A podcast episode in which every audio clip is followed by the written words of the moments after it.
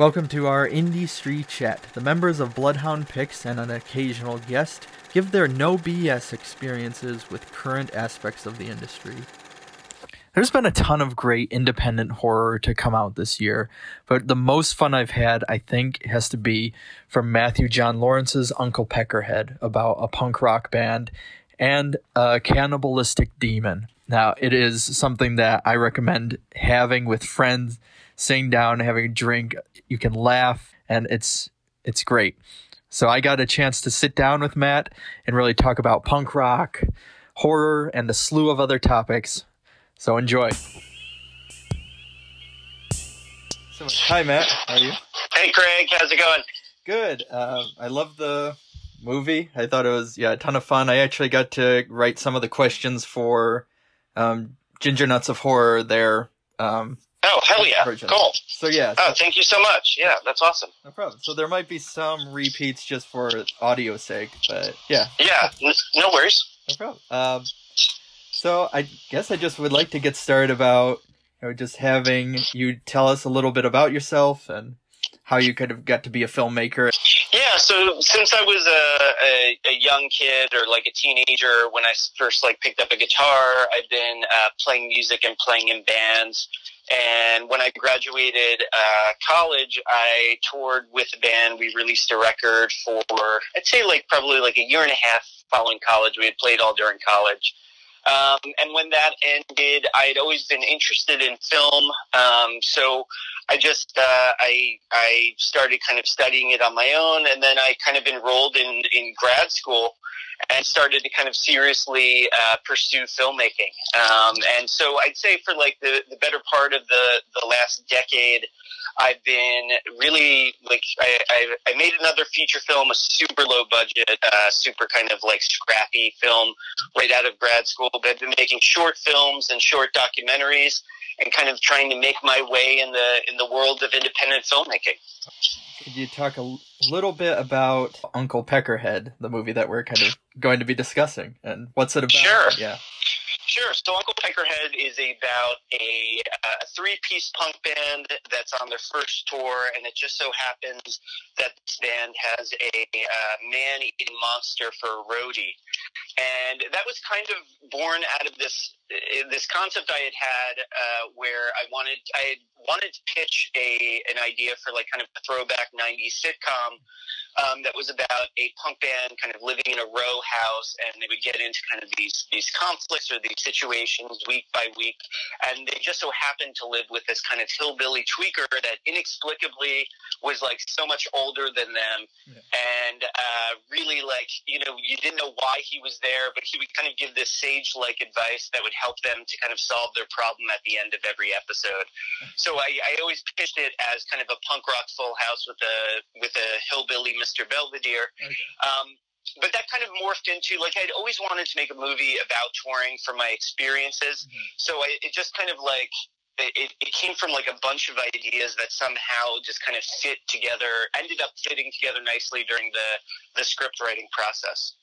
It actually makes, I guess, a lot of sense for me because I mentioned it, I think, a little bit in the the written interview, but kind of that there is so much in terms of the the casting and the characters. There is this humor to it and this kind of almost um, sitcom like characters, I guess, that you start to find that make that make it delightful in this way. Yeah, and uh, always I like I actually like I mean I was a TV kid growing up, yeah. so I, I have a fond love for like the '90s sitcom, but I also I have a fond love for like uh, films that have comedic films that have kind of a large cast of characters, even mm-hmm. if it's not like a large cast of main cast, um, but just kind of like these these one scene or these like few scene kind of characters that kind of pop in, but they're so dynamic and so memorable that you know like especially with cult films like yeah. there's a kind of like there's this kind of like following built around around these characters, like you know, that that may appear for only like you know five to ten minutes on screen in a film. But yeah, I mean, I've always been a fan of that, so I kind of wanted to do that type of movie. And then, so what was the process like of getting this made? Oh man, it was a it was it was a, a bit of a slog. Um, so like we were we were micro budget, scrappy production. Um, so we we didn't have we knew we wouldn't have a lot of money to work with.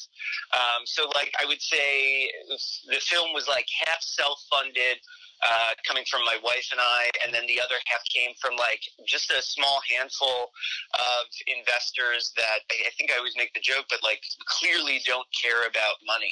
Okay. Um, they just kind of like they really like the idea, and they really kind of like liked like a couple of them came from this short film I had made, Larry Gone Demon, and they just kind of liked the voice that they saw in that, and kind of the energy they saw in that. And once I kind of pitched them on uh, Uncle Peckerhead, we had some kind of like concept Um, they kind of luckily just kind of trusted us to kind of make the movie. Um, but it was like you know it, it was calling on like every favor yeah. you you could ever think of. So like everyone worked their like every person on crew, every cast member worked their ass off probably you know clearly weren't making what they deserved to get paid and and kind of worked you know 18 hour days and just busted their ass for the movie. Um, so yeah i mean that's just it's the luck of meeting really great like people that that really kind of believe in independent filmmaking and are just absolute saints. I mean and it really shows the passion of it i think shows in the movie. Oh thank you. No problem. Um, so I guess I'd I'd love to kind of hear as I kind of mentioned a little bit about having these characters and these you know everybody having their own kind of personality and um, stealing the spotlight in the way. Yeah, I mean, it was it, like again that's that's all down to luck. Like um, the only person that I knew I wanted in it, besides like there there are like a few. Actually, two of the characters that I knew I wanted in it were uh, Jeff Riddle, who plays Max in the film. He's the guitarist. Yeah. Like we've been friend, we've been a, we've been friends for like close to a decade. He's been in some of my other films. He's this amazing musician. He's this like incredibly funny, charismatic, just uh, also a beautiful human to to to hang out with, uh, let alone collaborate with on stuff. So I knew I wanted him in it. I knew I wanted him to kind of write the music. He was totally game. He he really wanted to work on a bigger project together, and this this was kind of tailor made for us to kind of uh, work on. The other person was uh, Shiloh, who plays kind of the the the other antagonist in the movie. Um, that's that's like been my best friend for the past 15 years, Brian Conrad, who actually was also our our production manager on set. So he was wearing two hats whenever he was uh, acting, um, and he's just like one of the funniest, like most insane people I know. He's one of the most brilliant. Like he's a P, he has a PhD. He's just like kind of like like just a, a an absolute kind of like amazing conversationalist and, and actor. Um, but he's like, you know, he's like a man of a thousand uh, interests. So he's like really good at all this stuff. Um, but he he those two I knew I wanted in it, and then we just got like we just lucked out in casting in that Chet and Ruby who play uh, Judy and Mel in the film, and David Littleton who plays uh, who plays Peckerhead. They all uh, you know responded to our casting call. Chet and Ruby came in.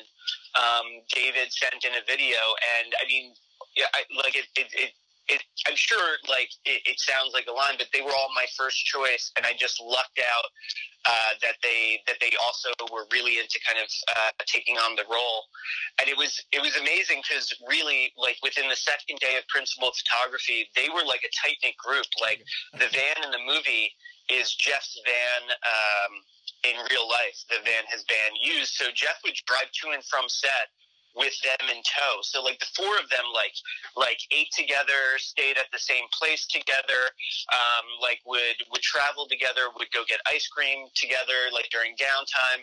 Um, and then like they just had like their personalities just clicked so perfectly and they offset had such an affection for each other, liked each other, and luckily that helped like i mean that did the work for me in that i didn't really have to kind of direct them or kind of like over explain what their relationship is or how they feel about each other. They just legitimately had that affection and that kind of like camaraderie that, that you would expect them to have. Off of that i was curious because there are I, I, of course, I don't want to spoil anything for anybody listening, so they should watch the movie themselves. But there are some kind of histories of Peck that are left unknown, and you know, certain elements. Are, did you kind of plan this to go further and tell a bigger story, maybe like af- you know a sequel i mean like when i initially wrote the script i didn't have that in mind but then when we came upon the ending of the film or when i came upon the ending of the film during the writing process i felt that that was the the most uh I don't know how to explain it. It felt that that was the ending, but then that's it's a really open ended, uh, you know, resolution or not a resolution, but it's a very open ended way to, to end the film. Um, and I, I had kind of wanted to, like, I had had an idea of, of how to kind of continue it on, but if I were to continue it on within that that one script, it would have like extended it another like you know hour. Oh. Um, so so I had, I kind of had in mind, uh, and I've I've written a treatment now to kind of like follow it up of like how I would extend that that to a sequel. Uh, so I do have uh, a sequel to the film that I would die to do because it like kind of picks up uh, like almost immediately seconds after where it leaves off. Um, and it tells like a totally different story involving Peck and the band.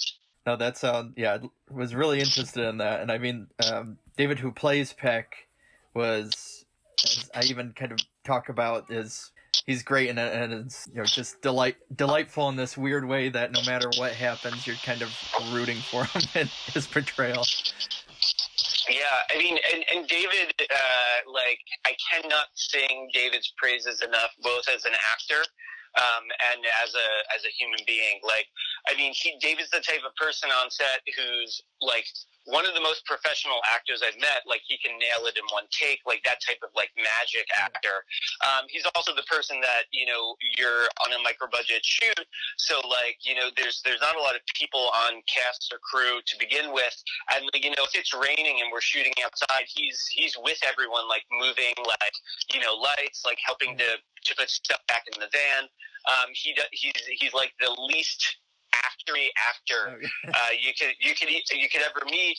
Um, and just as like a human being, like I still talk to him and, and chat with him like uh, like at least a couple times a week. We hang out um, via Zoom and play like games with a, a bunch of the people that that were involved in the film. So he's just like he's become such a good friend, um, and he's just like it, like I'm so glad like you and other people have noticed how much of a, a crazy talent he has. Yeah. No, definitely. And I mean, that actually kind of touches on um, a certain aspect of it in that, you know, for so much um, punk rock and movies at least are seen as, you know, they show that the one kind of classic punk rock style that Yeah. you know, as somebody who grew up on punk rock myself, you know, I know there's all these different subgenres and so on, but you really kind of touch on all these different ones and you deal with the the pretentious aspect of punk as well. And Totally. yeah, and so what was I guess the approach to dealing with your history of touring or? Yeah, I mean, like I, th- I think, like also as a as a kid that grew up listening to punk rock since like like really like I mean now it's like since I've been like you know ten or eleven years old, I've been listening to this music, and yeah, I mean, I, and there's nothing wrong with how it's been depicted in film in, in some films, like Yeah. like but but you only get you know the leather jacket, the safety pin, and the mohawk, um, and I feel that like as a kid growing up as a punk like certainly like there were periods when I dyed my hair, but like I was in the leather jacket punk kid. You know, I was Yeah. the like ripped up jeans and t-shirt kid. And it doesn't it, like it doesn't matter what ilk of punk you are. Um, but I really wanted to show like you know a different type of punk and how punk isn't just one kind of like homogenized aesthetic, um, and how like like punk kids don't act just in one certain way. Um, and also like I I really wanted to kind of show how like exclusive some some some of those musicians would act you know like how how like utterly pretentious and insufferable they could they could be and like not just kind of showing you know like just kind of like the typical media representation of punk whether it's like a snotty brattiness or like a too cool for schoolness um, but just to kind of show kind of the the the spectrum of how kind of this this subgenre kind of uh, or the genre kind of carries itself in like these various characters. I guess, and I know you touched on this too, is you see yourself as what are are you a Judy? Yeah, I mean when it comes to the characters, um, Judy was by far the easiest to write. Um, just because uh, when I was in bands growing up, and even you know as as a as a director slash producer on a micro budget set, like you're definitely uh, on a on a film set. It's different because you know you have you know everyone is responsible, you know, especially because like eh, on a film, on a micro budget film set, if one person drops the ball, you know, I mean, the whole thing goes to shit. No, whether it's like the boom pole operator or like a, a PA, like you need everyone on point. Um, but in band, like especially growing up in bands, um, you know, like generally speaking, I've never had good luck. Uh, I've had good luck with band members that are talented musicians, but I have not had good luck in finding really motivated people to play with. Um, so it would always be like I would be the driving force, and I would also like, I also like to to my own demise. Like I would be over ambitious, you know, so my ambition would get the best of me and I would push more than people would want to be pushed or more than they should be pushed. Um, so, and I feel like there's that thing with Judy where like, I, I actually like have such an affection for that character in that like, like one thing I, I constantly kept like wrestling with during the writing process is I didn't want her to just be kind of like a, a pushy kind of like type A personality. Like I wanted her to be, I wanted her to be able to have fun with them. I wanted her to, to be like a, a strong character. It also was kind of like show that thing in that like in these types of like artistic endeavors, like there is kind of like, uh, as far as my experience, there's this one person who's kind of like the driving force, and oftentimes they they push way too hard sometimes. And you know, I, I think I might have said this in in, the, in that interview that we were kind of a part of. Is like you know, you sell your soul. Yeah. Um, like you, it's it's not when I reflect on it. There's some things that I you know I did or I said or I pushed on that I was like, yeah, I, I was the dick in that situation. You know. Um, like they like I might have had a lazy band member, but they didn't deserve to catch so much shit. You know. I've been in that position too. So yeah, I'd love to hear a little bit more about kind of because the music is is you know very good, especially from a you know from myself who's a punk rock fan. Yeah, kind of how that whole process went. If because I know you were saying that um, he wrote the music and did you kind of collaborate with it or yeah i would i would say like 90 99% of it is jeff like the like the only two things that i had any part of is i wrote the lyrics for dominion rising which is kind of the antag the antagonist band okay yeah. like i wrote the i wrote the lyrics to jeff's music um, and I was like, like Ryan ended up actually replacing my voice with his, but I sang on that track because I, I love to make fun of those like haircut bands. Yeah. Um, but then, uh, besides that, the only direction I gave Jeff with the music is I wanted it to be joyful and nihilistic. I mean, like, Jeff's the, the music Jeff writes, especially the the punk stuff he writes, um, has that type of that type of joyful nihilism. It has like it's super melodic and catchy, but it has like a like a bit of like a it has it's a bit there's a bit of grime to it. Yeah. Um, not in the traditional sense. Um, so that's like that's just Jeff. Like Jeff is just like an insanely talented uh, musician that like you know, gets a little like one or two like adjectives or descriptive ways in which you want the music to sound. And then like he wrote like a seven song EP um, that was just incredible. And I, I, be, I, would be remiss if I didn't mention also uh, Augusta Koch, who was in Cayetana, now she's in the band Gladie. Um, she provided the vocals for Judy, and she's like an amazing uh, musician uh, and vocalist. And Bill Orender, who did drums for uh, for the, the music of the film that basically Mel plays to that drum beat. Um, they're both like amazing musicians that, that really kind of like uh, helped us out in like a really kind of tough time of trying to get the music like like done be, before we were set to produce the uh, the the movie.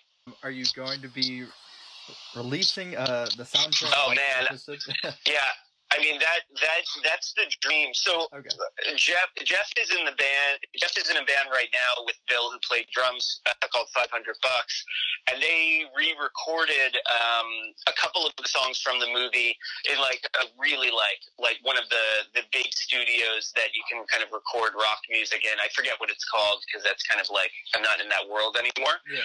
Um, but they recorded two of those songs, but we're kind of like holding off, hoping that if the movie, uh, if people really respond to the movie in the way that we hope that, hopefully, you know, whether it's Mondo or Waxwork Records or any any uh, label, if they want to release a uh, a Duh seven inch or a Duh EP or a Duh vinyl um, of any sort or, or demo tape, we are happy to uh, to accommodate. We really want to get that music out. That's great, and I definitely get it. but um, I am going to backtrack a little bit, and since we talked all, a ton about the music, about what made you switch, decide to do it as a horror movie and add the demon.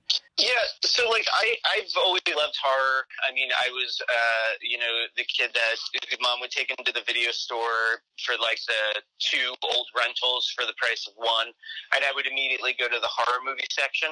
Yeah. Um, so I mean, I grew up on horror movies. I've I've I've made like a few horror movies. I produced a bunch, and uh, I like really like around the time I was like trying to really pitch, uh, you know, the Uncle Peckerhead Adult Swim idea. I had um, I had gone to uh, I I won't name the festival, but I went to a horror film festival with a film I had produced called uh, Holiday Fear, and like a lot of the feature films I saw, and this is no this is no no offense to them, but a lot of the films I saw were kind of very similar in terms of like their approach in terms of the tone, in terms of the basic feel. And I felt that there was, like, especially at a film festival, I'm looking for uh, the type of film that I hope Peckerhead is, which is just Yeah. like a blast to watch with people. You know, you have like a couple beers, you like you you can like cringe or shout or laugh at the screen. Like people are really kind of like communicating like as a as a kind of a collective, you know, while they watch the movie. Yeah. Um, and it, re- there really wasn't a film that I had discovered at this festival that was like fun. You know, that I would say like, wow, that was a fucking blast watching that. I'm so glad I saw it with an audience. Um, and I was like, man, like if you can see that the audience was hungry for for a film like that, um, but there just wasn't one at this festival. So it was just kind of like like you know you're with your friends. Uh, it was with my wife, and we were kind of like having like a late night thing where you're kind of getting drunk, and you're like, man, we should like do this. We should make that movie. Um, and that's kind of where it, it kind of came from. Like like literally the next week, I started writing uh, for. I started writing what initially became the first draft of Peckerhead. Okay. So what was the? How long did it take to get that first draft done and the whole um, screenwriting process? Oh man, it was it was actually like a pretty quick process. Like I would say, uh, man, when did I start the first draft? I mean, I probably started the first draft in like the early summer at some point, and then by like you know by early, I'd say like late October, early November, we were like we're gonna do it. Um, and this is like in like 2017, and then by June of 2018, we shot for 18 days. Okay. Um, yeah, so it was like it was a pretty, I would say, like like from the initial seedling of the idea to uh, pro- like like straight up producing the movie, it was just a year and a half. Oh, that's not bad. Yeah. Yeah, yeah, it was a really, it was a quick, it was a quick kind of writing process, and just like, and it was also that thing that like a lot of the people that worked on it were at like a good point in their life, like nobody was having kids. Um, like you know like everyone was kind of like just before they were about to make a, a huge commitment with either a job or you know family or a wedding. So it's basically like you kind of found like i found those like seven or eight friends um, who were kind of the, the big contributors to the film like like each and every day. And they were all in the right place at the right time. And they're like let's just do it. Let's get it. Let's try and make this happen. Oh, okay. That's yeah, incredible. And so I know because it's you know obviously like almost become now when you talk about film the elephant in the room. What has it been like? I guess in terms of you know dealing with the this pandemic of like has it Yeah. kind of thrown a wrench in things and or has it like, maybe helped in a way, or yeah.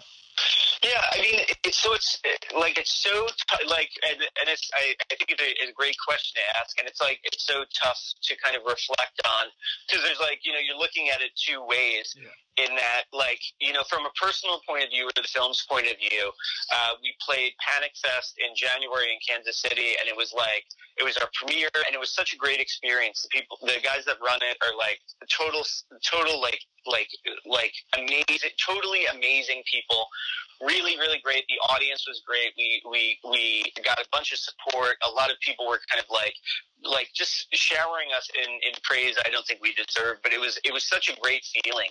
And it kind of we were on such a high and we were set to kind of have a really nice festival run after that. And then obviously, uh, you know, COVID happened. So, you know, I mean, in short, you know, selfishly, it, it fucking sucked. It's awful. Yeah. You know, like it, it, like I, I love going to festivals. I love meeting people. I love meeting filmmakers. I love watching films. I love going to the theater. I mean, I'm like an Alamo Drafthouse Pass member. Yeah. I like, I, I, I belong to the film forum. Like I go, I go to the movies like two or three times a week. Um, and it just, I mean, it just sucks across the board. I mean, but there is that other thing that you know people are in such in such a bad way, um, and I feel like incredibly lucky that you know, like my friends and family for the most part are safe and healthy. Yeah. You know, and like and we finished the movie and the movie's finding its audience maybe in a in wildly different way than we thought at first you know we could have never expected but you're just kind of like you know in the real sense of being like a human being like there's so much you know t- there's so much kind of terrible shit going on in the world that i'm just happy that like like we were able to finish the movie, we're able to share it with people, and that like the people in my life are safe and happy, and you know hopefully things will start to kind of get better from there. Uh, but yeah, it's it's a wild fucking time. Uh, as, as as everyone knows, um, it's just like a total. It, it totally threw a wrench in the works in in more ways than one. But I should say that like Epic Pictures, or, or rather Dread Presents, which is under Epic yeah. Pictures, um, was so great in, in helping us uh, to kind of pivot. And they've been so supportive in helping to kind of distribute the film, get it out there. And they, they've really believed in the film uh, since like we met them at Panic Fest, which was our premiere. So even before all this happened, they were kind of champions for our film and kind of, uh, you know, what we wanted to do. So they've been like the best partners uh, somebody could ask for. So I know you're doing this movie right now, but how? What's on the horizon, and um, how can people find you if they want to, like on social media or anything like that? Totally. Um, so I would say like the best place where you can kind of read because we have a couple of pages set up to talk about our future projects is our production hub, which is subtletyrex.com. And that, that'll give you like all the social media handles you want for like my personal stuff, uh, Uncle Peckerhead's social media. I mean, Uncle Peckerhead's just Uncle Peckerhead on Instagram, Uncle Peckerhead on Twitter, Uncle Peckerhead on Facebook. But subtletyrex.com, there's no dashes, there's no spaces, there's no whatever it is. Um, that's the best place to kind of read about projects, kind of read about the movie, see a trailer for the movie if you haven't seen it yet find out where you can watch or, or buy or rent the movie. All of that stuff is probably the best place. And, and also that talks about like the Larry Gone Demon uh, feature that, that we're hoping to make, which is kind of in the Uncle Peckerhead universe. Okay. It talks about a bunch of other projects that, uh, that we're hoping to get off the ground. Sounds yeah incredible, and as I said before, it was great to be able to watch it and to be able to. Oh man, this was a great interview. Thanks so much for sitting down and talking with me and loving on the movie. This was uh, this was great. Of course, and yeah, anytime you want to come back. yeah, happy to come back. Yeah. All right, take it easy. Okay, you too. Bloodhound Picks podcast is produced by Josh Lee, Craig Dram, and Kyle Hintz. Music by Raymond Seed. Audio editing by Kyle Hintz.